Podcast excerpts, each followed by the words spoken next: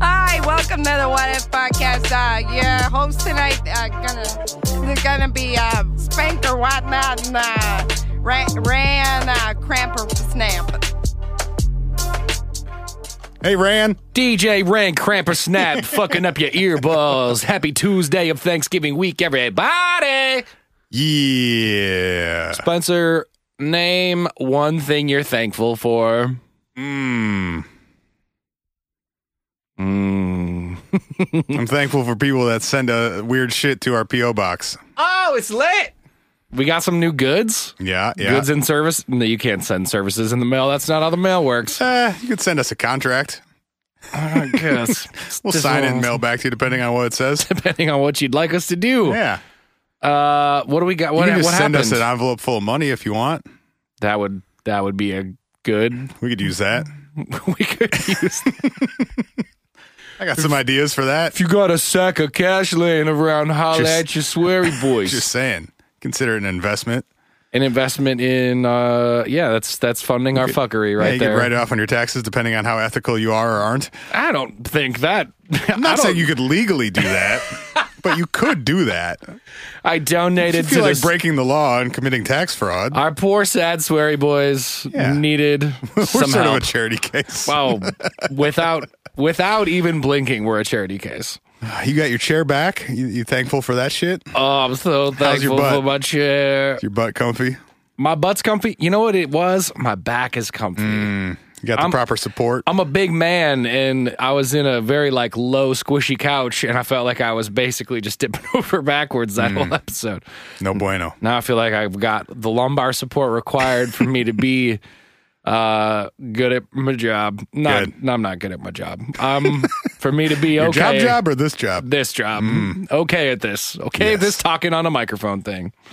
Uh, we're thankful for you. Hi, everybody. It's the What If Podcast. Ha- Hey. Happy Turkey Day. Yeah, yeah. Well, yeah, I mean, it's mostly fuck that holiday, but like hang out with people you like. that's the one. yeah. Give money to small businesses owned by women and people of color. And, Yeah, there we go. You know, Yeah. tell your uncle that he's racist if he's being if, he's racist. being- if you gotta, Call, look, calls him like you sees him. calls him like you sees him. and you know what? Everybody's going to be better for it on the other side. Yep. We had one voicemail that I kind of wanted to play this week. Oh, sure. Do you have our voicemails up? Uh, no, but I can in just a second. Do you know which one it was or how I could go about finding the specific one you're looking for? Um, I don't know how to say it without saying it. It's it was a short one. or like, um, I can do could this. you tell me the, the phone number perhaps that it came from? Or, Yes. uh, I mean, not the whole thing ideally. Yes. Let me or how recently it was perhaps? It was within the last couple of days, few days. okay. Give me, give me the area code. I'll see if I can find the one you're talking about. No, I didn't have it up either. Now this Oh, is well, this is, this is just perfect. I've made a terrible mistake. can you tell me everyone. what it was about without ruining the story? No. Oh, this is this is a good bit we've got going here. Oh God. Oh God. These are the moments where I wish I could pause the show Should I- and come back. I mean, you know, we technically can, but Yeah. I don't really like editing. It's no fun. I know, and also you guys like it when we fail and you can make fun of us. uh, let's see. Somebody wants us to do an episode on Mike the Headless Chicken. We sort of did. yeah, I don't know I if it think was, a on the full. I, no, I think it was on the Patreon. Uh, somebody who fell asleep on the floor. That's the one. Okay, That's the one. Hi. Um, I just fell asleep on the floor, yep. and when I woke up, the last couple of moments of a dream were replaying in my head, and it was Spencer telling Ryan that all hallucinogens were made in North America. False. So if y'all could keep your bullshit out of my dreams, that would be great. I'm gonna go have some coffee. Sorry. I would. I mean, I don't know if this was the case here, but I definitely wouldn't recommend listening to us around bedtime or while falling asleep. I just I love I love that we are so stupid on the show sometimes that someone dreamed us being That it stupid. ruined someone's sleep. I just thought it was and then she was just like, I'm gonna go have some coffee. Bye. Fuck you guys. Dude, I uh If you want to leave us a voicemail at 612 246 4614. since I just plug podcasts at the beginning of our plot podcast now. Why not? Um, I was listening to this show called Radio Rental the other day, Okay. and it's uh, it's great. People tell their own like weird, creepy, spooky stories, Ooh, fun. but the the it's set in this like uh, there's this guy who runs a video store, and you're the as the listener, you are like a customer in this old school video store, Interesting. and he like puts in a weird curated VHS tape for you, and then each one is one of these stories. uh, got it's it. kind of a funny bit. I get it. Um, it's fuck. What's the guy's name? Whatever. It's some famous actor dude, but I never remember any actors' names. Sure. But I was listening to it as I fell asleep the other night, and it was this story about a guy who ran into a doppelganger of his girlfriend Ooh, creepy. and has like video and physical evidence of two of this person existing like simultaneously. That's not. I mean, it, might- it's probably made up. Who knows? But uh, anyway, I fell asleep while listening to it and had just taken some melatonin because I'd been having trouble sleeping the last the prior few nights. Been taking a lot of melatonin lately. That shit'll fuck your dreams. See, I took way melatonin up. for the first time ever before Oh. before putting this podcast on and then falling asleep. And boy, did I have some weird ones that night. I oh, was it'll- not aware that melatonin gave you f- freaky ass dreams. Yeah, because it helps you get into your REM sleep faster and deeper. So you're you're in it. You're in your brain Yeah, I after was that one. all the way in there. It's Rain Wilson. Yes, from The Office. That's the one. Um. Yeah, that's Fun- uh, it's a fun show. it. Sounds like a great show. One and two. It sounds like you probably had some super fucked up dreams. Yep, sure did. but uh, yeah, the, the You know there- doppelgangers episode is especially fun. I think it's episode two or something. Sweet. You know they're fucked up when he's like, "Yep, not going to tell you about what those dreams were. They were just pretty fucked Moving up." on. Moving on. Moving on. Uh, should we talk about heists? We got a heist this week. So I just want to start off by saying I have been pretty clear, I think, particularly on recent episodes, but like I've said it once, I'll say it a million times. I love me a good grift. And this fucking episode, It's an epic one. it is the most epic of th- these guys were like, hey, you know what would be cool if we just did Ocean's 11? Like, but, Yeah. yeah. but actually, What year did that movie come out? it's a great question. Because I bet it was around the same time as this heist, which happened in 2003. Wouldn't it be awesome if these guys were so inspired by Ocean's Eleven? Well- they were like, 2001, man. 2001. Well, That doesn't uh, exactly fit with the timeline, but Well, it's, uh, sort of. I mean, he, didn't he rent that? Well, we'll get there. Yeah. Uh, also, the the rights to the story were optioned to some movie studio. And we almost got a J.J. Abrams movie out of it, yo, dude. which would have been so fire. Uh, yeah. Anyway, There's still time. There's This- still time. We're going to be talking about what is uh, usually referred to as the Antwerp Diamond Heist I love it so much. because it took place in the Antwerp Diamond District in Belgium uh, b- b- between 2000 and, 2000 and 2003, basically. yeah, started in well, the I, I guess started is a weird word. I, who knows when the idea Yeah. popped into the heads, but Yeah. So the uh trying to figure out a quick background on the the Antwerp area or the Diamond District of Antwerp, Belgium. yes, Um Hant Warp. it's about a 3 block square area that uh, up until 2012 84% of the world's rough rough diamonds passed through this district at some point between being mined and ending up in stores. So That's so wild. De Beers, who controls the majority of the world's diamond supply, Mines and supply, yeah. Yeah. Um this was typically their first uh I guess drop off of their diamonds that they had mined. Yeah. Um And that's for like sizing, appraisal, cutting, selling directly to dealers of all kinds. Mm. Yeah, also Yeah. selling in mass to other people who do those exact same things. So yeah. there's this three block three square block district in Belgium where 84% of the world's diamond supply passed through. Which I can't even begin to try to put a dollar amount on, but I bet it's really big. Uh well, they did an annual turnover which I don't exactly I don't know exactly what that term means. Turnover? Yeah. Is that like amount of money passing through? Yeah, because I would imagine there's like an amount that is put there and then stored there. So I'd imagine turnover would be like comes in and goes Total out. value passing through. Yeah, Uh, anyway, goes that, out probably. that number is $54 billion annually, or it was. That's too many dollars. Uh, I think that number is from 2003 when this heist happened. Got it. So it's probably significantly more at this point. Now. Well, in 2012, a lot of this uh, was like redistributed throughout the world. So it is Oh. it is not currently uh, the, the, epicenter that it once was. yeah. So anyway, um, there are there were in 2003 380 workshops working for 1,500 different companies and 3,500 brokers, merchants, and diamond cutters God in the, working in this damn. three square block area. It's like the garment district in LA, but it's just way more expensive stuff. Yeah.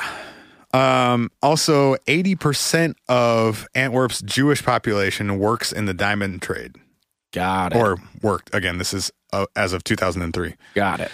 And Yiddish was actually the primary language of the diamond exchange at the time. Damn, that's wild. Yeah.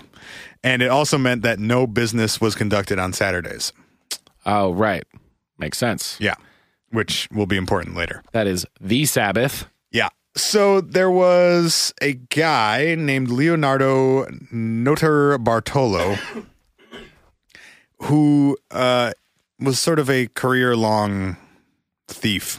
A miscreant, if you will. I am not familiar with that term. Mm, it's a good word. Okay. Miscreant. Definition, please. uh, what is a miscreant? Uh, it's just like a Language of origin, please. please.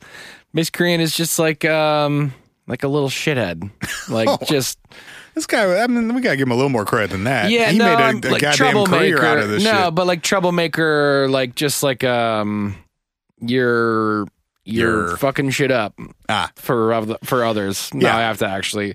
That's God, fine. It's, It's fine. ridiculous that I can use that word in a sentence, and then you tell me to define it, and I'm like, mm. yeah, a Le- person who behaves badly or in a way that breaks the law. Yeah, okay. He broke the law plenty of times, primarily through uh, stealing things that didn't belong to him. Yeah, That's he's how stealing works. he started when he was a kid and s- throughout his life stole everything from cars to fucking straight up monies to other jewelry and diamonds and So uh, in 2000, Notre Bartolo, he was an Italian fellow, uh, m- opened or rented an office in the Diamond District in Antwerp, specifically in the Antwerp Diamond Center. yes And his reason for this was to gain access to and information about uh, the goings on in the Diamond District in hopes of pulling off some sort of heist yes eventually. and we don't know or it's not clear from everything i've seen maybe you have a different story it's not clear whether or not he had this specific planned in mind or the, the heist that we're going to talk about the specific heist in mind when he did that or if it was just like i'm going to centralize myself in a way where i'm i will Yeah. hang out enough t until an opportunity Well, arises I think he was uh, stealing jewels and gems and valuables in other parts of the world as well. Mm, And Strong. this district is uh, notorious for lots of under the table, off the books dealings as well. mm. So it was also an opportunity for him to sell stolen goods without the scrutiny that he would be subject to in other parts of the world. yeah because it, 'cause it said that he had a semi semi legitimate like trading business of his own as it relates to diamonds while he was in there So yeah, it's he- just that he was also using it as an opportunity to essentially case the whole neighborhood Yeah, so he, he rented an office in this Antwerp Diamond Center, which he chose specifically because one of the largest diamond vaults in the world is in the basement of this building. Yeah, it's two floors below street level. It's centrally located in the area. Uh, one thing I don't think you mentioned about the Diamond District that I found fascinating was that um, it has its own private police force, Yeah, which is they have essentially. some cute name too. huh? They're like the Diamond Dogs or the oh, that's fantastic! If it is, I didn't see that, but they G- essentially gem, gem guys or it's something goofy. gem. It's it's uh, neither of those things, but they have their own name for like Uh, their police force. I love it. Apparently, they rent it essentially from like the th- all of the people who work out of the Diamond District pay some sort of tax that goes An to the association Belgian fee. government. Yeah, it totally is. And then they rent basically police officers from uh, from Antwerp, but the city of Antwerp, to actually I monitor think the area. contract is the word. You're probably right. Renting people is usually frowned upon. Frowned upon. Yeah. Um, and then also something I found fascinating too was that whole area is uh, I don't know what the word would be. It's sort of cordoned by these street areas where there are metal poles that can be triggered via um, via the police. That essentially you hit a button and these posts rise up out of the ground as a way of stopping any traffic in and out. Yeah. No, it's it's It's like- some It's intense. yeah, like futuristic post-apocalyptic shit almost. Yeah. Like Fort Knox shit. yeah, everybody walking around with guns and people actually walking around with briefcases handcuffed to their wrist and stuff. So tight. I love it. So anyway, uh, Leonardo rents this office in the Antwerp Diamond Center, and he is quote unquote legitimately doing business out of there. Although it sounds like some or all of the things he's selling were probably stolen, but he's he's buying things, uh, gems and diamonds, usually or always in cash, usually smaller items.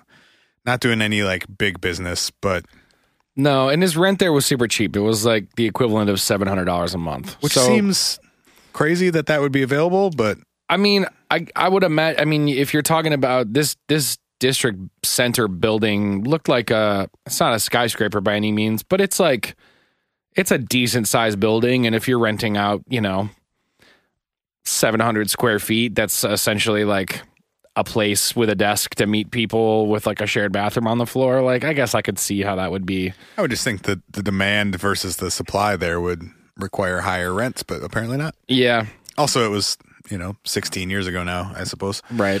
um so anyway he's he's there for uh about a year before he's approached by another diamond dealer who says i have a question for you can we can we take a walk and, and talk about something and it's it, most of the information we're getting about these specific details uh, actually come from Noda Bartolo himself. He did an interview with Wired, um, I don't know, like 10 years ago now or something, Yeah. nine, nine or 10 years ago Came out in 09. when he was in jail. Um, and so a lot of this story that we're going to be retelling is Spoiler alert. is his version of it Yes. that hasn't necessarily been independently verified by anyone else. yeah, the story So- is Nick Nick Waplington wrote it and uh he's a good writer. Yeah, no, the, the It's really article well is written. great. I, I totally trust him and his reporting. No, I'm just for saying sure. it's all coming from one source, and it is the person who is in jail for this crime. Yes. and also there's some very interesting uh there may be some ulterior motives. in- caveats at there play. that we'll Yeah, talk about at the yeah. end. Yeah. So anyway, he claims that in 2001, this diamond dealer came to him and said, "Is it possible to break into the vault in the basement of the Antwerp Diamond Center?" And he said LOL LOL LOL LOL. Yeah, he said, "Absolutely not." Was his first response. Like I've been essentially casing it for the last year, year and a half, and there's no way. It's too well protected. It is guarded. It, there are cameras. There is a three-ton vault door. Yep. Um, Well, and not only casing it, but in his semi legitimate business, w- as he is procuring, however, he's procuring things from other places and selling and trading them out of his own space. The vault itself is a shared vault of all of the diamond distributors in that building and beyond. It can be. He had a safe deposit box in that vault. That's what I mean is like if you're in there, you have an equivalent space. I don't. I don't know if every if you like necessarily did because there were only like 180 of them, but he had one. Okay. I got I guess the way I read it was there were 180 separate offices in that space and like their vault like Hmm. That- corresponded with their this is your when it's not in your office space and you need to s- stash stash it this is the stash stash spot So yeah, he did have regular access to the vault because he had a safe deposit box in the vault. and moved in and out of it freely right because he's running his business out of there so he's like Right. hey i gotta bring down you know a couple hundred grand in diamonds okay cool come on down and then Right. you know dumping stuff off or picking stuff up to go sell it Yeah. or whatever it might be so he knows it well So he tells this unnamed diamond dealer, "There's no way," and the diamond dealer says, "Here's a hundred grand to prove to me that there's no you way can't." So he, uh, in some like truly Mission Impossible spy shit, i love it The next I love couple it so times he much. goes to the vault, brings this little tiny digital camera in the shape of a pen with him, clips it into his front the front pocket of his shirt, and takes some very specific photos. Yeah, he um the it, it was an HD camera that took or could store roughly 100 photos. And one of the things that I was thinking about was you know, reading the article, I was like this happened in leading up to 2003, so 2001, This, 2002. it, wa- he says it was 01 when the dealer approached him about breaking into the vault. so some month or months roughly after that. Yeah, You've late, gotta- late 2001. Yeah, I mean, like I got my first digital camera as a gift for like I think it was my 16th birthday. I got my first digital camera, and I turned 16 in 2003, uh, Three? and in 2003, a digital camera was large, pretty And sh- expensive And shitty. and the megapixels you could get out of like a five hundred dollar Yeah. No, like it wasn't great. It was like one and a Dude, I- half megapixels. I got a BFA in photography between 2004 and 2008, and we were not required to take any digital photos. We I learned entirely on film, Sure, even as late as 2008, 'Cause- in like a university BFA setting. sure. Yeah, we, we shot negatives and scanned them because digital photography was still so trash in the mid 2000s. so that was it. That was the first detail in the story where I was like, "Huh, all right, But you got to consider too, like what's commercially available versus what's actually available. sure." And also, what's available to you if you have diamond dealer money? That's what I'm saying. yeah, yeah.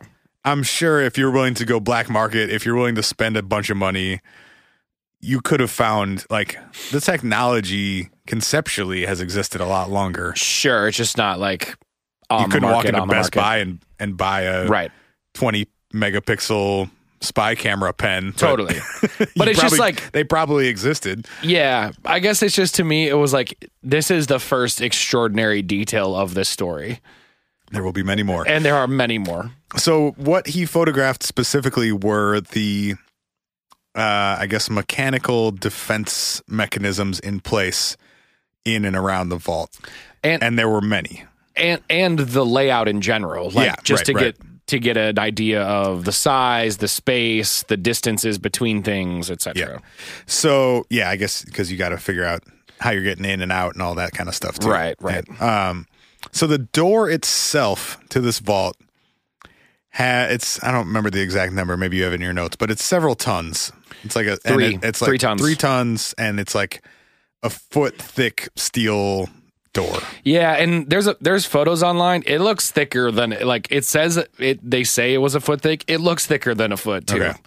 Um, and in addition, there's a combination lock with four separate uh, dials, like four digits, each zero to 99, well which one dial but you got to turn it four times and put one number from 0 to 99 in four times Yeah.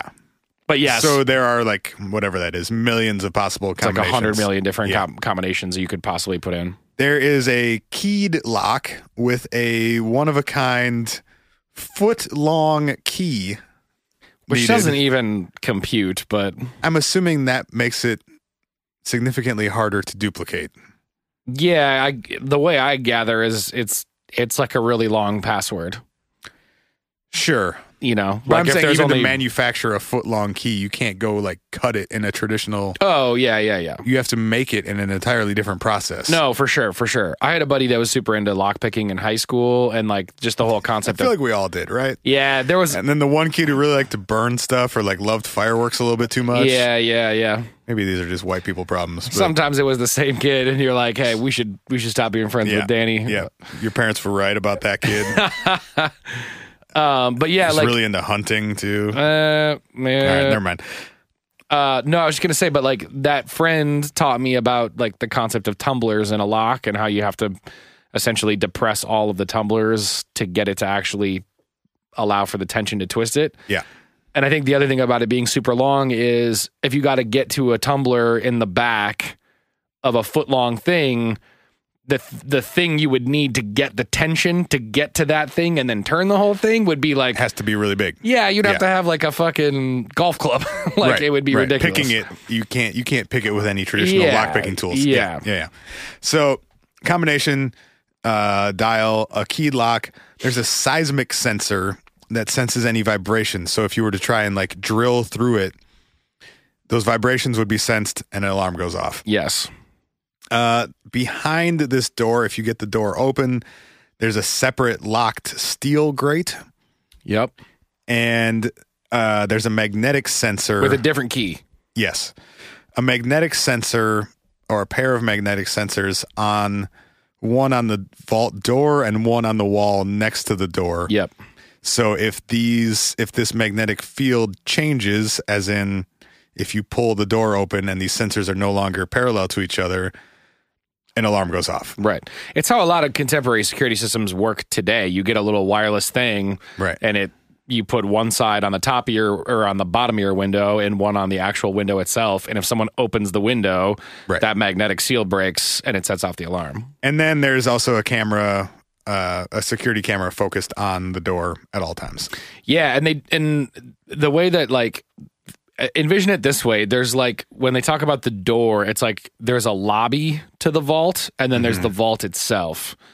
And the in the lobby you're faced with all of these things, including there was also a light sensor in the vault too. Or excuse me, in the lobby of the vault. Mm-hmm. And then so it's just like you have to get through all of this shit just, Just to get to get to the door. just to get to the door. Yeah. Or through the door, I guess as well. So if you open the door and the grate behind the door and actually get into the vault, there is then a light sensor that if any lights are turned on, uh, this it will set off an alarm. There's a- another camera, and or I'm assuming several cameras. It, there are, it is covered by security cameras, and there is a heat slash motion sensor. So if that is sensitive enough that someone's body heat being in the room Would raise it. will raise the ambient temperature enough to set off the sensor, set off an alarm. Yep. So really any way that someone would enter this vault if these alarms are activated or armed, you're fucked. Yep. If you move, even if you stand still, Yep. if there's any light, anything, any vibrations, anything, alarms are going off. So he turns these photos back to the dealer And he says, Good luck, fucko. and he says, Look, it's impossible. I'll take my money. See you later. And he doesn't hear from him for several months. The next time he hears from him, he brings him to a warehouse and shows him an exact replica of the vault and the vault door and the vault lobby that he has built inside of a warehouse, including everything is to scale. He's got the same sensors, everything. So I don't is it too early to call to call questions of this dude's story? No, go ahead. Well, I just like This seems highly improbable this or highly This- difficult. I mean, this literally is the plot to Ocean's 11 at this point. Yeah. They recreated the vault so they could practice the crime in the vault. Let me give you one counter argument to your skepticism, though. Yes. They fucking did it somehow. Well, It worked somehow. for sure. So But I have a theory about that too. okay, well let's keep going. But Oh, for now. yes, Um, so he shows him this replica, and he also shows him or introduces him to a team that he's put together that has been practicing breaking into this replica vault in this warehouse for several months. yep. and it's uh, four other guys who have really cool, very uh, Mission Impossible esque nicknames. We- and he says they only spoke of each other in nicknames, so they didn't have to know who they who each other really were. I mean- Probably smart. yeah, As- particularly if you're being introduced to people you've never worked with before, We have you can't snitch that way. we have the monster, who was an expert lockpicker, electrician, mechanic, and driver, and was apparently just a big motherfucker. Good for him. Uh, we have the- Solidarity. the genius who apparently was an expert in all types of alarm systems Yep. the king of keys who was a man Fantastic. uh notor, notor bartolo says was uh probably in his six mid to late 60s and was an expert in lockpicking key fabrication reproduction anything to do with keys and locks yep. and then uh, Leonardo and Leonardo brought on his buddy Speedy to be their driver, essentially. Significantly less cool name. Yep, not a feel like- great one. I feel like I feel like when you add a guy named Speedy, and I just envision some derp into like a propeller hat, just Well- like, "Hey guys, are we gonna are we gonna rob the store or what?" Spoiler: This guy did eventually fuck up their plan. Yep. Um, so they've got these this this team of five: Leonardo, Speedy, plus these other three guys, Yeah. Yeah. Yeah. and. Um, this dealer and the other three guys that he's assembled convince Leonardo that they can actually pull this off. Yep. So this is uh we don't know exact dates, late 2001 early 2002 Yep. that he's shown this replica and convinced, yeah, we should actually give this a shot. We can do it. Yep. In September of 2002, Leonardo plants a another tiny digital camera above the vault door. I don't know how he manages to do this. If it's as simple as like he's walking in one day and like brushes his hand across the ceiling or we don't know. He doesn't specify. Another thing I have questions about. Sure. Just for what it's worth. Yep. Uh, I, I mean, I think you're right to question most parts of the story because they're coming entirely from one guy who's in jail Right, for right. lying. And he, I Right. mean, he starts the interview by saying, I am a thief and a liar, but what I'm about to tell you is true. Doesn't he say I'm a thief and a liar and an Italian or something like that? Uh, I think you're just making things up about Italians. No, no, no. I thought I swear to God that was part of his like I think Like you're just he was being doing, like, a real wink, wink racist thing. against Italians right no, now. I know I have to find it so I don't get fucking shitted on. I swear he said something like that. All right. Anyway, whatever. in 2002 in september of 2002 he plants this camera uh, above the vault door pointed down at the dial Oh, so that did you find the quote I found I found what I thought was what it was. and Never mind. no no no now you, now you gotta I- uh, oh. read it Okay, I I I've been using this text to speech app to put articles into uh into like a text to speech thing and then listen to them while I'm doing something else. oh gotcha And I put instead this of article sitting and reading a long article you listen to it Exactly. Okay. And I did that with this article. And he says, I may be a thief and a liar, he says in a beguiling Italian accented French, but I'm going to tell you a true story. And I think I had it on 2x speed. and yeah I italians Thought, do lie I thought I thought it was I may be a thief and a liar and I may be Italian or something like that, but I'm gonna Mm. tell you a true story. I was doing the dishes, man. I don't know. Fuck you guys. I'm going home. in 2002 he plants his camera above the door pointed down at the dial so that they can capture images of someone opening the dial so they can get the, the code the number combination 100 million options. You need the code. You need yeah the, there's you, no there's no other way you need that. this apparently works um it's some very elaborate like the camera was transmitting to a hard drive in a, like a, a fake fire extinguisher in a utility closet or something. which is just outrageous. Just some extra over the top spy shit. You could have just taken pictures, but whatever. yeah. Um, they then wait uh, until about five months until February of 2003 to actually try and pull this off. And they chose the date of Saturday, February 15th to actually do it for a couple of reasons. Yep. The first being that on Thursday, February 13th, there was a shipment from De Beers into Antwerp uh, and specifically into the vault Yep. at Antwerp Diamond Center.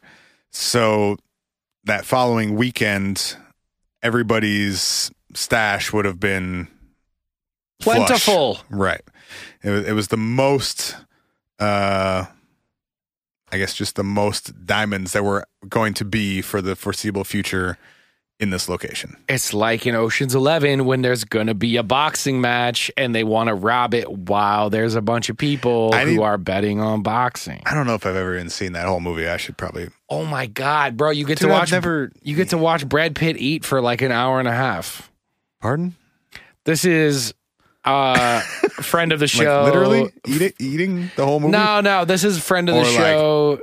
His eh. performance was dope. Brad Pitt was eating. No, no, no. This this is this is friend of the show and uh, guest on the Patreon. If you haven't uh, if you haven't listened to our paid show, Nick Mested's take, which is, look, man, he the whole bit is that Brad Pitt is eating in almost every scene in the movie. He's like eating like French fries or like he's got nachos or whatever. What a weird thing. It is a weird thing, and he's like, My but- man was just hungry for the entire like three months they worked on that movie. Yeah, and and I and the like his joke has always been, "Come on, bro, tell me you don't want to just watch a movie where Brad Pitt is going to eat for two hours. Like that's a great movie." and I think that's, such a, fire take. ridiculous take. It is a ridiculous take, and I fully support it. Anyway, so on Thursday it, it's Diamond. I've seen a movie Spencer hasn't. I think I have Eat my shorts. eat pants. Eat I- pant. I, think I have. It's just either been like I think I saw it on TV or like I saw it at the oh, oh, the- you mean because it's on TNT every forty-five Well, right. minutes? So like I don't know if I've seen it start to finish or if I've seen like seen it all at some point but not all in one sitting. You Sure, know, sure, you know, sure. Whatever. I got you. I got you. uh anyway so thursday the 13th was diamond payday they're flush uh on friday uh leonardo goes to the vault to access or under the guise of accessing his safe deposit box when he's in there by himself momentarily he pulls out of his coat pocket a can of hairspray Yep. and sprays it over the heat and movement sensor inside the vault, Yes. which he believes the, the coating, the residue of the hairspray over the sensor will be enough insulation to uh, essentially deactivate the heat sensor part of that sensor. Yeah, it clogs it. The the I think the theory was there's enough silicone in hairspray that that essentially creates a silicone barrier. I mean, you use silicone to take like shit out of the oven, right?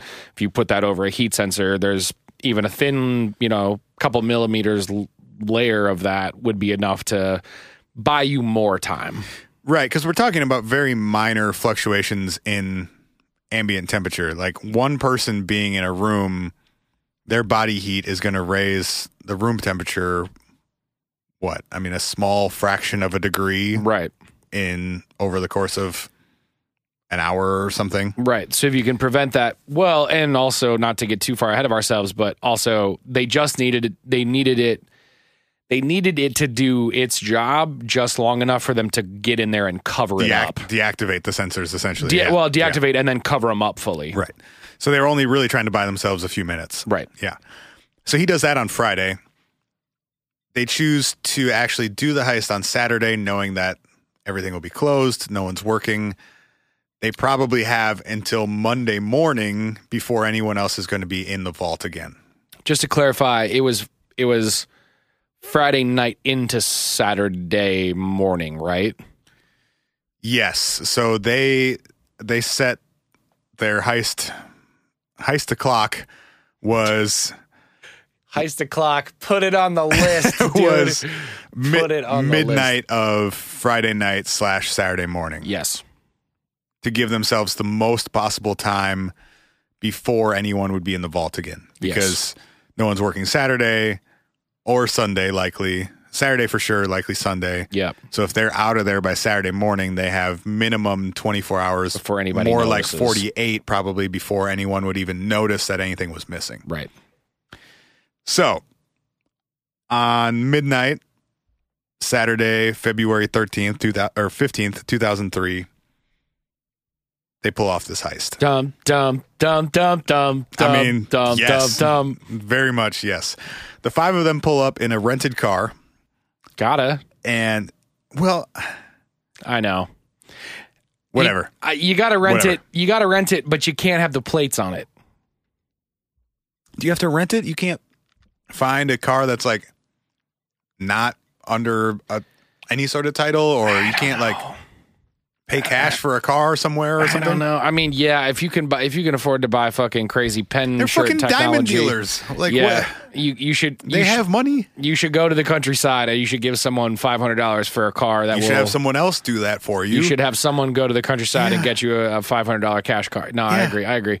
But fucking whatever. Instead of having to return a rental car on Monday I didn't morning. know for sure. Yeah. anyway, No, no. It was a um. It was a good trip. We had like, we you gotta, had put fun. a, you gotta put a credit card down for that, right? I didn't have a chance to put gas in it. I'm sorry. I I'll- was I'll pay really the- busy. I'll Oh, pay the God. thirty-eight dollars a gallon. Anyway, they pull up and they had identified this private courtyard in the back of the building as their point of entry because they somehow determined that it was not covered by the security cameras. So, in addition to all the individual buildings having security cameras, there are like dozens of, I guess, public security cameras throughout the district, or not public, but like Yeah. in public location security cameras. It's like when you're in London, you're like probably on camera in the streets because they Yeah. got basically like CCTV throughout the entire city. Yeah, I guess like most major cities probably do some version of this Right. now, at least in like downtown areas. But um, so they found this courtyard in the back of the building that they somehow concluded was not visible on any security cameras. And one of them earlier in the week went back there and hid a ladder so that they could climb up to this second story terrace and enter through a window on this terrace. Now, at this moment, I would like to say I feel like if you're a dude walking through the Diamond District with a ladder and you're like throwing it into a garden, I feel like that would cast some suspicions. Well, Hey, dude, what are you doing? it could be as simple as like Leonardo had an office in this building. He brings a ladder into his office one day and then like drops it off in the courtyard when he's leaving work. I it wouldn't have guess. to be that suspicious. I guess it just seems Or like they found one in a utility closet in the building and, And just brought brought, it it, out there outside at night or whatever. Yeah, that's it wouldn't real, have that's to be real. that crazy. So anyway, they they bring everything in, uh, get everybody in the building through this ladder up to this second floor terrace, Mm. and even on the windows and on like all the exterior parts of the building, there are security sensors of different kinds. yes. And on the terrace itself, there is a another like heat sensor. And one of the guys, I believe the monster, knew this, anticipated this, and he brings this shield with him that uh, it's made out of like some sort of mat- uh, polyester, I guess. Yeah, I got I got the impression it was like a big. I- I didn't get the impression it was a. he- I thought it was a motion sensor, not I a think heat it- sensor. I believe it was heat because, I mean, motion. I don't know how you trick a motion sensor. I thought the idea was he had this polyester shield that is uh, not conductive, Mm, so you essentially hide behind it as you approach this sensor. got Your it. body heat does not reach the sensor, and then he places the shield in front of the sensor so that their body heat, Doesn't get near all it. of their body heat, is not able to reach the sensor. It's Got like it. deflected off of this polyester shield, Got it. Got it. Got so it. that they don't trip this body heat sensor outside. I was thinking of it as more like a uh, like a motion sensor where they were just basically holding up this big thick one color sheet in front of Hmm. them, and that it wouldn't be enough to like disturb the imagery or the background for it to. I believe it was heat, and Got one it. of them went up first, blocking his own body heat with the shield, and then just placed this shield in front of the sensor, and then the rest of them. And then it came was up. like, "Get in, motherfuckers! we Yeah, gotta go." Exactly. There was also a a sensor on the window, like the one you were describing earlier, where Yeah. there's two sensors. If they move a- apart from each other, it sets an alarm.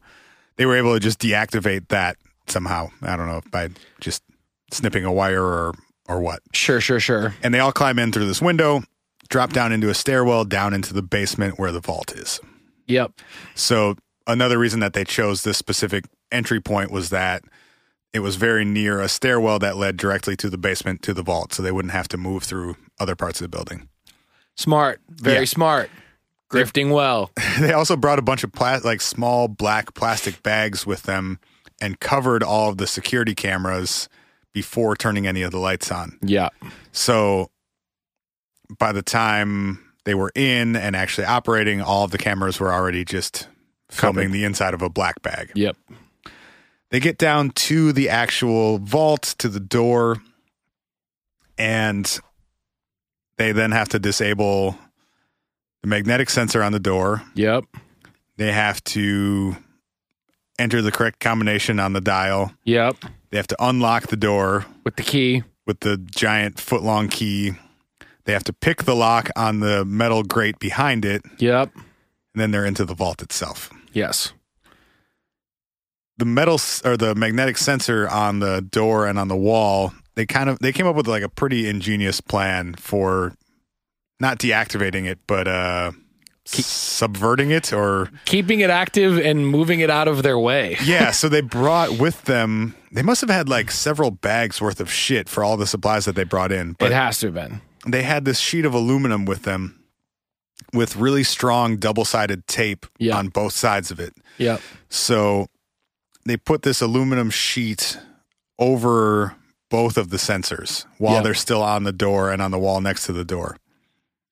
S- Uh, adhere it to the two sensors, drill through the aluminum sheet to the bolts on the two sensors, unhook the two sensors from the wall, but now they're affixed to the back of this metal sheet of aluminum. So they So they haven't moved relative to each other They stay equidistant apart. Yep. and then they just flip that aluminum sheet over and stick it to the wall next to the door. Yep. So these two sensors have not moved relative to each other, but now one of them is no longer on the door.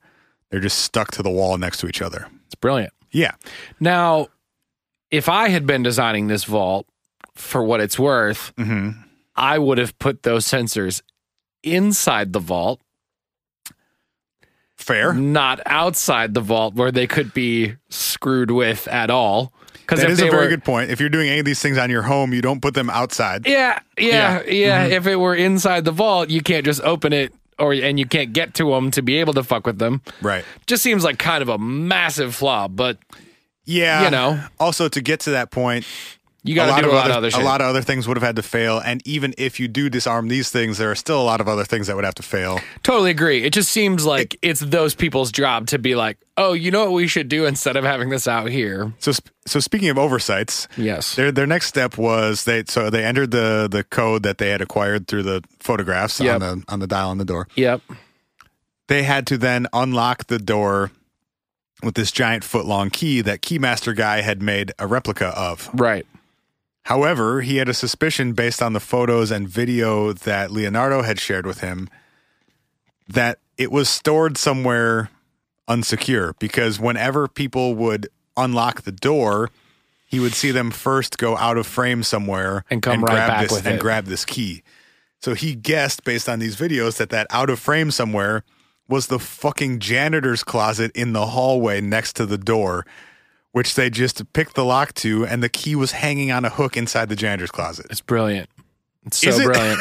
it's brilliant, or it's the dumbest shit ever. No, it's the dumbest shit brilliant- ever. It's brilliant on their part to realize how simple it was. That's that's the part that I meant was brilliant. Is like it's brilliant that they were like, "Hey, let's just check this door real I quick." bet it's just in here. Yeah. Hey, there's a big foot long fucking key. I Right? bet I know what that's for.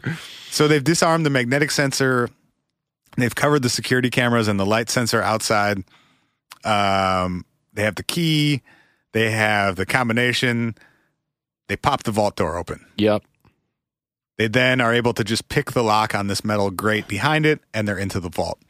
They still have not turned on any lights in the building at this point because there are there's a light sensor outside of the vault in this like sort of vault lobby, Yep. and then there's another separate light sensor inside the vault. I got the for what it's worth, I got the impression, and I could be wrong, I got the impression that they had covered the light sensor in the lobby to be able to do all of that stuff they You're were right. doing. You're right. They turned it back off before Turned it opening back the off door. and then went in and stayed in the dark while they were figuring out the inside of the you, vault. you are correct. So if they turn the lights off, enter the vault, and they had the vault memorized based on their replica of it. in the warehouse. Yeah, so they know where the sensors are. They know where everything is laid out inside this vault. Right. Um, they cover the uh, the heat sensor Yep. with a like a styrofoam box, basically that they attach to the wall over it. Wait, wasn't the first thing they did? Didn't the monster go in and change the routing of the wires in the ceiling? So, yes, I believe they did these. They covered the sensors first to buy themselves a little more time. Got it. So they they cover the the heat sensor. They cover the light sensor with just like black duct tape. Yep. and there was one other one that I can't remember right now. But before turning on any of the lights, oh the yeah whatever I think it was just heat and mo- heat motion light.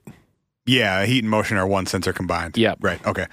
Um, the monster dude walks into the middle of the room.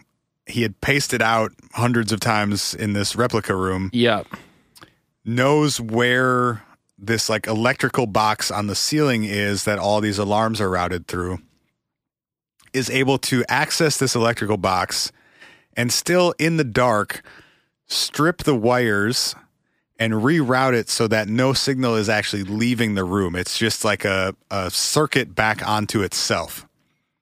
So none of the alarms trip, but even if they did, it wouldn't send any signal outside of the room. It's just this little self contained unit. It, yeah, it just sends the electrical impulse from the out wire back to the in wire.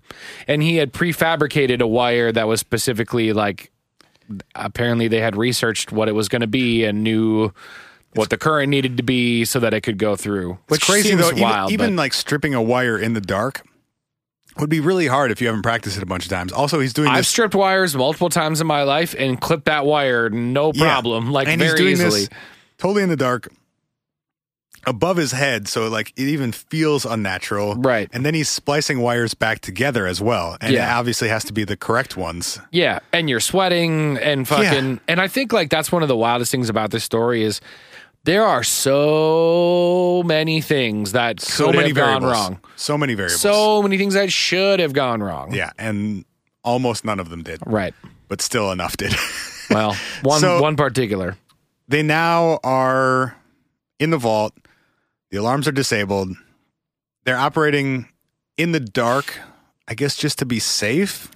Which I kind of get. Like you're like, we're pretty sure we stopped those signals from going out, and we're pretty sure that like putting Those tape over cameras- that thing isn't gonna fucking Yeah. trigger the trigger the light. But so they're operating totally in the dark. Um, they made a like a custom hand drill Yeah. to pop open the safe deposit boxes. they didn't want the sound of a power drill. Well, they were worried about the vibrations, and they didn't want the too. Yeah. vibrations to hit the um the vibration sensor or the, yeah seismic seismic reader whatever. Yeah. Um, so this hand drill could pop open one of these safe deposit boxes in about three minutes of drilling.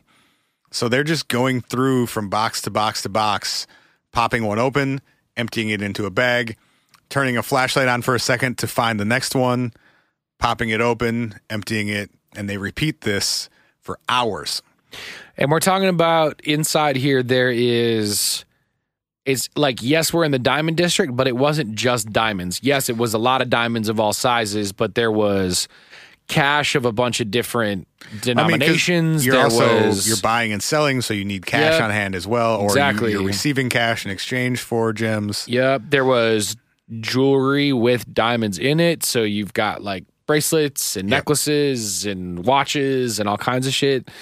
So, like, yes, it's the diamond district, but like, there's all kinds of goodies in this motherfucker. So they end up popping open and emptying. I think it was 108 or 109 out of the 180 safe deposit boxes Yeah. in the vault. At about 5:30, they know that a.m. They know they have to call it because they want to get out of there before it's light outside. Yep.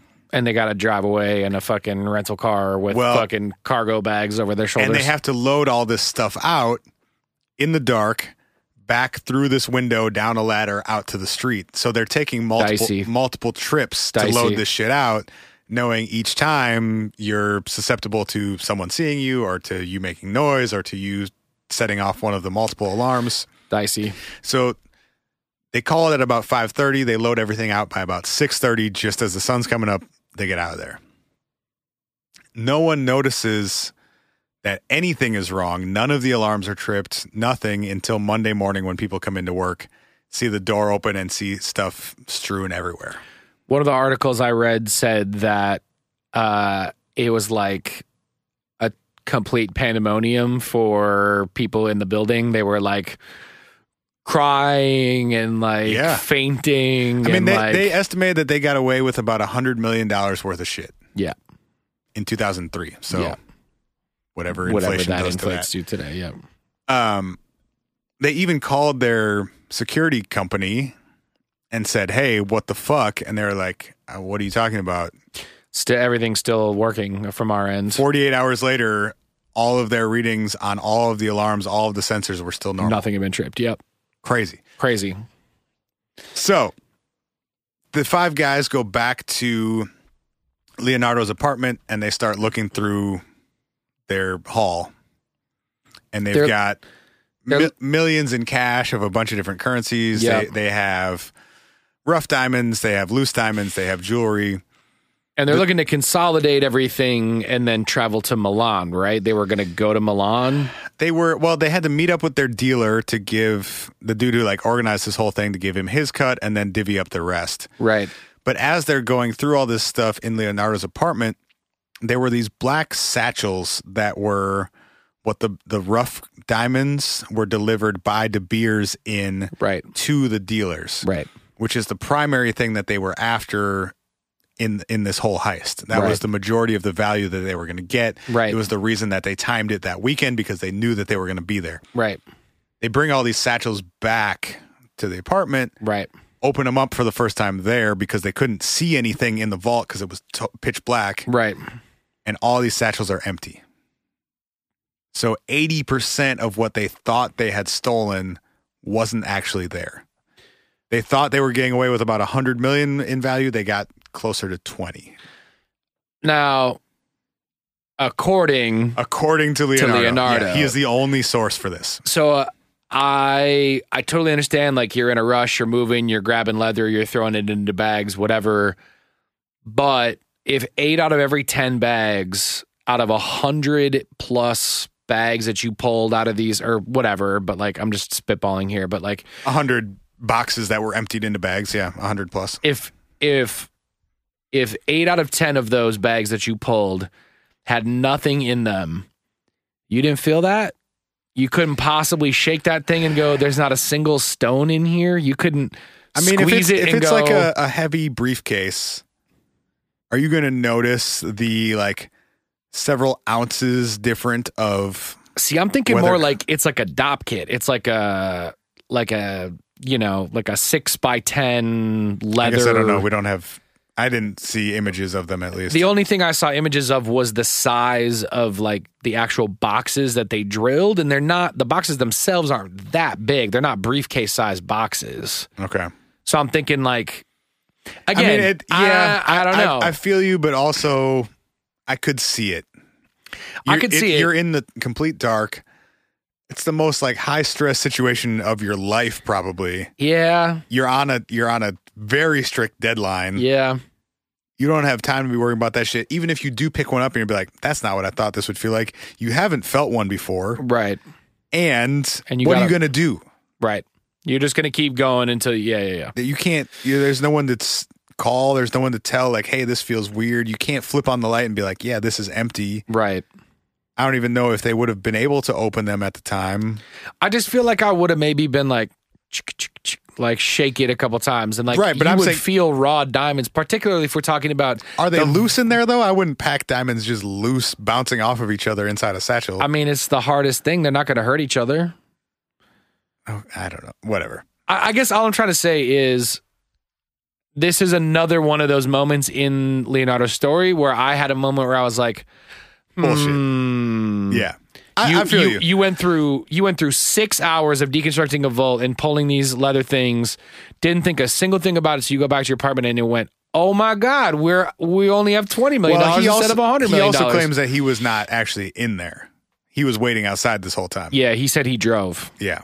Yes, I, I feel you. There are definitely parts of this story that are suspicious. Yeah. This is one of them. yeah, I also could see a scenario in which that would happen. yes, agreed. If you add up all of these scenarios, There's some there's some issues here.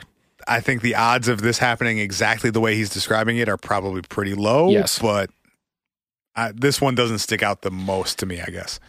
Well, okay, we'll get we'll get I there. mean, we can disagree on that too, obviously, but- I, I just I think the the the I guess my only caveat to that, and we can get to this later at the end though, is like it behooves him in this Sure. story to Yeah. say that they got less than they got. Absolutely. Uh, so they get this. They get roughly twenty million worth of cash, uh, jewelry, some diamonds, and they go to meet up with this dealer who organized the whole thing, and he never shows. Yep. And so they're left with this twenty million to divide amongst the five of them, Yep. which apparently they did. Not bad for a night's work. Yeah, I'll take a four million dollars four for a million stressful night. approximately each, assuming it's being split evenly. Yep. um, Leonardo and Speedy, his buddy, who was the driver, although not on the actual heist, he was not the driver. I don't really understand what this dude's role was. He- well, he was in the vault. Speedy was yeah, in the vault. but why? What was his his skill? Was apparently like getaway guy.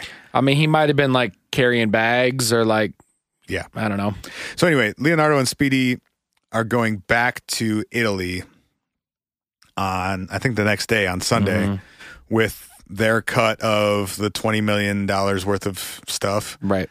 and with a bag or several bags of evidence essentially Yeah. they have uh, receipts from purchases that they made for equipment they have uh video tape that they pulled from The re- vault. the, the vault and from the building Yep.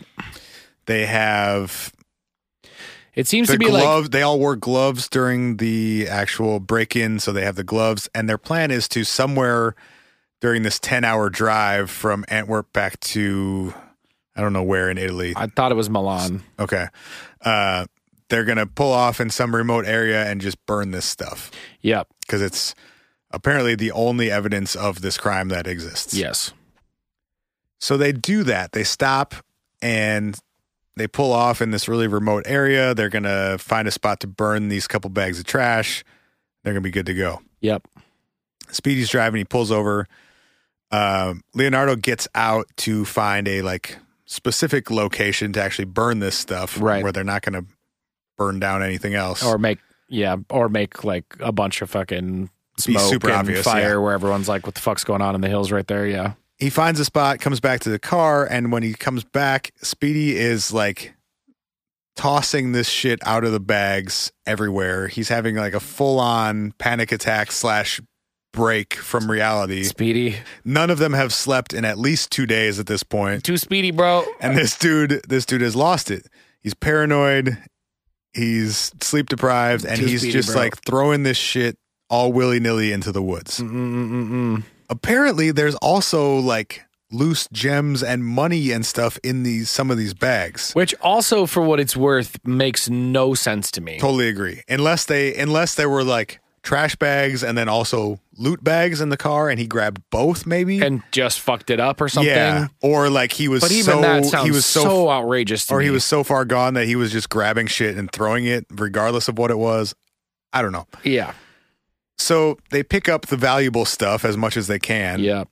And this other trash and tape and everything is just strewn all throughout this wooded area. Yep. They decide to just leave it. Like, Like- fuck it, we're in the middle of nowhere. No one's gonna know what this stuff is. It's all over the place. None of it's really tied to us anyway. It'll deteriorate in a couple months. We're fine. Let's just leave it. Yep. Unfortunately for them, the person whose property they were on had had issues with people dumping shit on his property.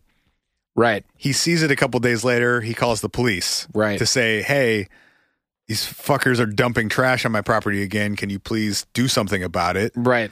And he happens to describe some of the things that he's found in this trash, one of which is a bunch of envelopes labeled Antwerp Diamond Center. Yes. At this point, the authorities are well aware that $100 million worth of shit got stolen out of the Antwerp Diamond Center over the weekend, Right. and they come out to his property ASAP. And go get all that shit. In that shit, they find a receipt in Leonardo's name.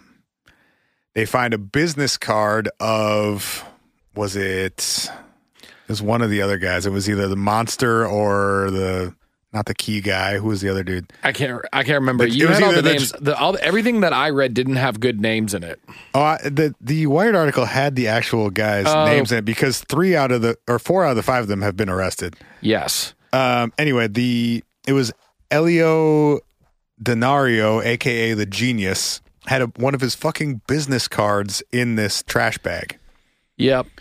So the authorities decide that that's enough to get a search warrant for Leonardo's apartment Yep. or his yeah he had an apartment in the uh in antwerp in addition to his uh office Yep.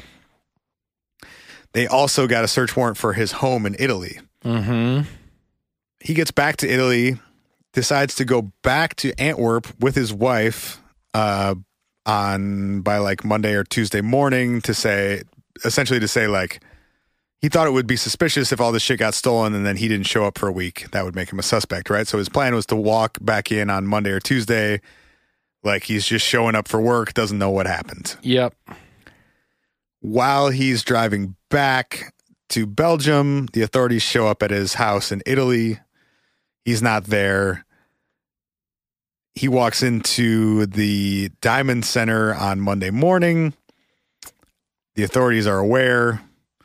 The security personnel at the building call the authorities. They show up. Could you come with us, sir? They go back to his apartment. And at his apartment, they find a whole bunch of other stuff. SIM cards of like pings to towers back and forth. Mm-hmm. Pretty much they were the SIM cards that they only used to talk to each other, which was smart to have SIMs that they only plugged in and used for those calls. Dumb to not destroy them immediately. Dumb to not literally, you could have broken them in half on your way out of the fucking apartment and they would have been useless. You could have put them in those trash bags even, and they would have You- been better off. You Why coulda hold s- on to them? You could have stood outside and smoked a cigarette and held a lighter to each one individually, Yeah. and they would have been gone. So, and they also found like in his relatives were carrying out a rolled up carpet, Mm. and they vacuumed the carpet and pulled gemstones out of it. Which is that's just that's just disrespectful. So that's reckless. just sloppy, yo. so reckless. That's just sloppy. They also found a grocery receipt yeah, from one of the other guys uh, that had a timestamp on it, like a time and date attached to it. They went back to the grocery, had the grocery pull their security footage, and found footage of this dude checking out of this grocery at that date, at that time, yeah, buying the stuff that was then found in Leonardo's apartment, tied all of them together. yeah. Everyone except the keymaster, the old guy. So four out of the five of them were arrested. yep. Leonardo ended up serving. He got out in 2009 originally on parole. He got sentenced to ten years. He was supposed Got out to, after six. Then he went out on parole and then violated his parole for not participating in restitution for the people that he took stuff from, and because of that, Yeah. they sent him back to jail. He got out for And he good in served- 2017. The rest of it. Yep. So he is now free. He had the longest sentence at 10 years for like organizing the whole thing. Yeah, yeah, I think they've- Mm. the rest of the guys got between three and five years, I think. Exactly. Now, this is a very important part of this grift that I need to like talk about really quickly. Before you get to that, Yes. none of the actual loot has been found. They have not recovered any outside of the diamonds they vacuumed. And there was like 17 individual diamonds in a safe in Leonardo's apartment. Yeah. They have not gotten back any of the money or any of the other jewelry or any of the other loose diamonds. Whether it from was the twenty heist. million or a 100 million, they haven't found shit. Yes. Which is awesome.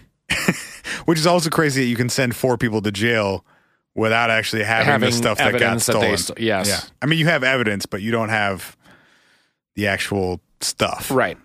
It's like y- it's like you killed somebody, but you don't have a body. It's like right. well, But you're sending four people to jail for murder. Right. Yeah. Yeah. yeah. Now, if you told me tomorrow that in the United States, the most, the maximum you could give me for robbing a fucking diamond vault of potentially $100 $100 million million dollars is five years. Well, you got 10. Well, for some of the other ones for their roles, which also I don't understand, is like because they weren't orchestrators, they got five. Sign me up. Regardless, bro, I'm like, I'm sitting here going like, oh yeah, bro, Yeah. I'd be the first one in line. Yeah. I'd be like, oh, if we do this right, and the, my worst penalty is Also, five I love years. that none of them snitched on the old guy. That's so hard, bro. And none of them snitched on each other either, to be fair. Yeah, they, they were all found arrested it all via The Sims. independently. Yeah. I'm just saying, man, if you're telling me that fucking a hundred million dollar robberies and like no violent crimes, like they didn't they didn't fucking Very smart and ethical on their part. Yeah, they didn't pull any guns on anybody. They didn't threaten any security guards or kidnap Didn't anybody need or to. nothing. They just snuck in, snuck out. But if you're telling me I could sneak in and sneak out, and the worst thing that could happen to me is three to five years, shit, I'd be a career criminal. True. Well, I guess I'm what, moving to Milan, what do you think bro. Leonardo's doing right now in 2019, being a free Shit. man for two years? Eh, yeah, being not only is he being a free man, he's probably off somewhere being rich because that Yeah. shit got went somewhere, and they all Yeah. have that money somewhere. So the the hypothesis uh, to potentially explain the 20 million versus 100 million dollar uh, discrepancy, Yes, as that- well as the bags being empty discrepancy, Yes, is that Leonardo and company may have gotten played essentially as part of an insurance fraud scheme. So the dealer that contacted them initially may have been uh, perpetrating a insurance fraud in the sense of he knew that there was going to be this shipment coming in yes, valued at a hundred million dollars. yes, He organized for it to be stolen, but before it was stolen, he and the other dealers who had their stuff stashed in that vault removed it, claimed eighty million dollars in losses for insurance purposes, yep, but actually had possession of that eighty million dollars worth of diamonds right. that they claimed were stolen and that they then sold uh, through less legal means later on. Right. So they could collect the insurance money, but then also still maintain possession of those diamonds. Right. That is what Leonardo Claims is true. claims happened. the flip side of that coin is they actually did get all hundred million dollars, and that one or many of the guys before they were arrested were able to put that stuff in safekeeping elsewhere with other people, and all uh, every one of these dudes was well enough and of an age where it was like. I'll do my five, I'll do my ten, and I'll walk out the flip side, and I'll have made a fucking a I million got dollars twen- a year. I got 25 million sitting somewhere. I, yeah. I, I would I would probably go to jail for ten years for fucking two and a half million dollars a year and come out the other side like set for life in a very extra crazy way. yeah. And well, it, it's crazy because a lot of these, or Leonardo at least, was set before. right. Well, yeah. I mean, this dude must have had millions of dollars before he pulled this off. I mean, I don't. It's I haven't seen anything that's like too specific about it, but he seems haven't to either, have but- been like in a pretty decent place, and he, this was like his potentially his last hurrah to really some- send it home. Pretty light speculation. We can. I Yeah. think it's safe to assume that he was doing fine before this. So there, there's also a third theory yes, that Leonardo is tied to the Italian mob sure, and that this was actually done for the it was, this was an Italian mob job. right, and they were going to get paid out well for their roles in it, but that the mob was going to bankroll it, and they were going to get a bunch of money back from and it. Leonardo is covering for them. yes, And the connection being his cousin is allegedly the head of the Italian mob. yes, There's no way to verify any of these three theories, right. but they all seem somewhat plausible. Yeah. I mean, all plausible in their own rights. I think any one of those could happen. The one thing that um, that I find the most interesting is not the most interesting, but I find to be the most like causes me to ponder the most is it seems like with a lot of the um, a lot of like it almost seems like the execution of this crime as explained by Leonardo, is too good to be true. Well, we Yeah. well we planted a camera that read the that read the um the code for the door, like And and yet it worked. well right If if they don't have the assuming that his story is correct, which the little evidence we have points to it being correct. If they don't have the trash bag slip up, right they get They away don't with get this caught. free yeah for sure. The, probably ever. totally. I think the point that I was trying to make is though that like it seems like they may have had more help than he alludes to. Yeah. Like somebody maybe gave you that code. Somebody maybe told you there was a footlong key in the janitor's closet next to the safe. Somebody Yeah. may have told you here's when the best time to go in and out is. Somebody may have told you here's where the heat sensor is on the window above the like it's versus like a- this full scale replica in a warehouse shit. Yeah, The like- Ocean's Eleven aspects of this story. Yes, exactly. yeah. Which for again, for what it's worth, like Ocean's Eleven came out after they did this, and he tells a very ocean. I thought you said it was a one. Well, right, but I mean, like, w- After this plan was hatched. and or before this interview came out, so he very well could have seen Ocean's Eleven at any given point, Right, right, right. leading up to this Wired interview, and told elements of it that Yeah. again mirror that story pretty well while also being like maybe we didn't have a replica of this maybe uh maybe we had somebody who was like hey um there are going to be guards looking at the cameras that night so fucking go nuts and turn the lights on Mm-hmm. I all am, you want I am the guard who's supposed to be looking at it that night, and if you And throw I'm- me a hundred grand, I won't. I don't give a shit. Exactly. Like it feels more to me like that has to be what happened than every single sensor, every wire, everything done in the dark, every heat sensor, every single thing was perfectly deactivated and like perfectly fine and didn't cause any issues or trigger anything. Like I don't know. The other thing too that I think is worth talking about is like there are there are insinuations in specific cultures that when official stories roll out about how things happened, official bodies want to potentially cover up any official uh, fuck ups. fuck ups or participations in. yeah. Yeah. So, like, if Ethical fuck ups. yeah, exactly. So if like the Belgian police are like, oh, somebody got bought out to like not respond to that thing or to respond and not get there for four hours The or better whatever. story is that the perfect crime was committed. they they just Yeah. they fucking nailed everything. They threaded Yeah. every single needle in like a seventy five needle fucking domino chain yeah. and got away scot free, except for these fucking trash bags. You know what? Either way, they did it. It's amazing. I know.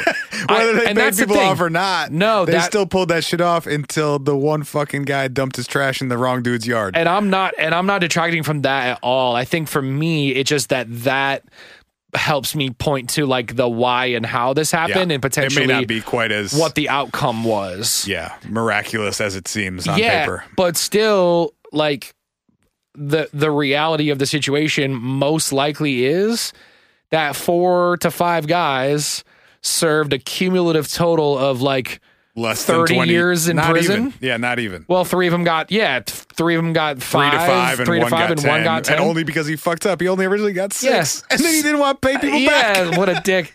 So so you so you all served 25 years in prison and y'all got paid a hundred million dollars to do that. And, Yeah. the, and the old guy got away for free. And the old guy is out God bless somewhere him. drinking fucking martinis And and, he's probably, like he's probably passed on by now, but Well- I bet he had a great last 15 years of his life. oh tops, bro. The the best you can get. The best you can get. Uh, you know what? God bless those wily bastards. hey, God you're, bless. you're stealing from people who are basically like, is there a I less was ethical? literally just gonna say is there a this. less ethical way in the first place to make money than the fucking diamond trade? I mean, like it's go not- go get fucked if that's how you're making your millions anyway. You deserve to have that shit stolen. and and here's the thing the so uh, th- the I, I'm gonna I'm gonna read a quick passage from the end of that Wired article really quickly to kind of culminate things. It's it says, uh, quote. If Norda Bartolo's insurance scam theory is correct, it went down like this. The dealers who were in on it, so as in the diamond dealers in the building, uh, were in on it and removed their goods, both legal and illegal, from the vault before the heist. And then all of them filed claims on their legitimate gems. Denise Oliver, the adjuster who investigated the robbery for insurers, calls this the double whammy. These dealers would have gotten the insurance payouts and kept their stock. The $20 million, f- $20 million found by the thieves belonged to traders who were not in on the scam. Or there was no insurance scam, and the thieves actually found $100 million in the vault, and Norder Bertolo has spun a story to cloud the true origins of the heist. Now, even if that was the case, that they found the $100 million, those people who had their stuff stolen probably still had it insured. So an insurance company either paid $100 million for $100 million of missing goods. There should be a record of that though. What do you mean? Those payouts, right? You'd think somebody would have. Well, it depends on how much you had to prove was in there or whatever. You might have you might have only been able to prove so much was in there or whatever. But it's either that or they just paid for they whatever was insured in there. And then the people who got hit are fucking diamond sellers. Yeah, This is my definition of a good grift. yeah, it's a great one. They didn't fucking. They didn't murder anybody. They didn't Nope. traumatize any bank tellers. you they ripped didn't off kidnap some anybody. unethical businessmen. They snuck in through. They snuck in through a window and they ripped off some insurance companies and some extra fucking super duper rich people. That's the fucking best. and they didn't even do like hard time for it. This is this shit is awesome. I live for this shit. I don't recommend anyone do this, but also I love hearing about it when it happens. God bless. God bless you. hey, it's the What If Podcast. Thank y'all for listening. Uh, we've got another episode this week, and we actually have another episode every week. If you go to patreon.com slash what if podcast, there is a paid episode for just five bucks a month. You get an extra episode every week, plus access to a back catalog of over a hundred episodes of the show you've never heard before if you've never been in there. Gosh dang. Go to shop.whatifpodcast.com if you want to buy swag. We got shirts. You can buy shout outs on the show. We'll talk about your shit. If you want to send us an email, it's hi at whatifpodcast.com. Voicemails are 612 246 4614. We out of here. Leave us a review on iTunes. We love you. Bye.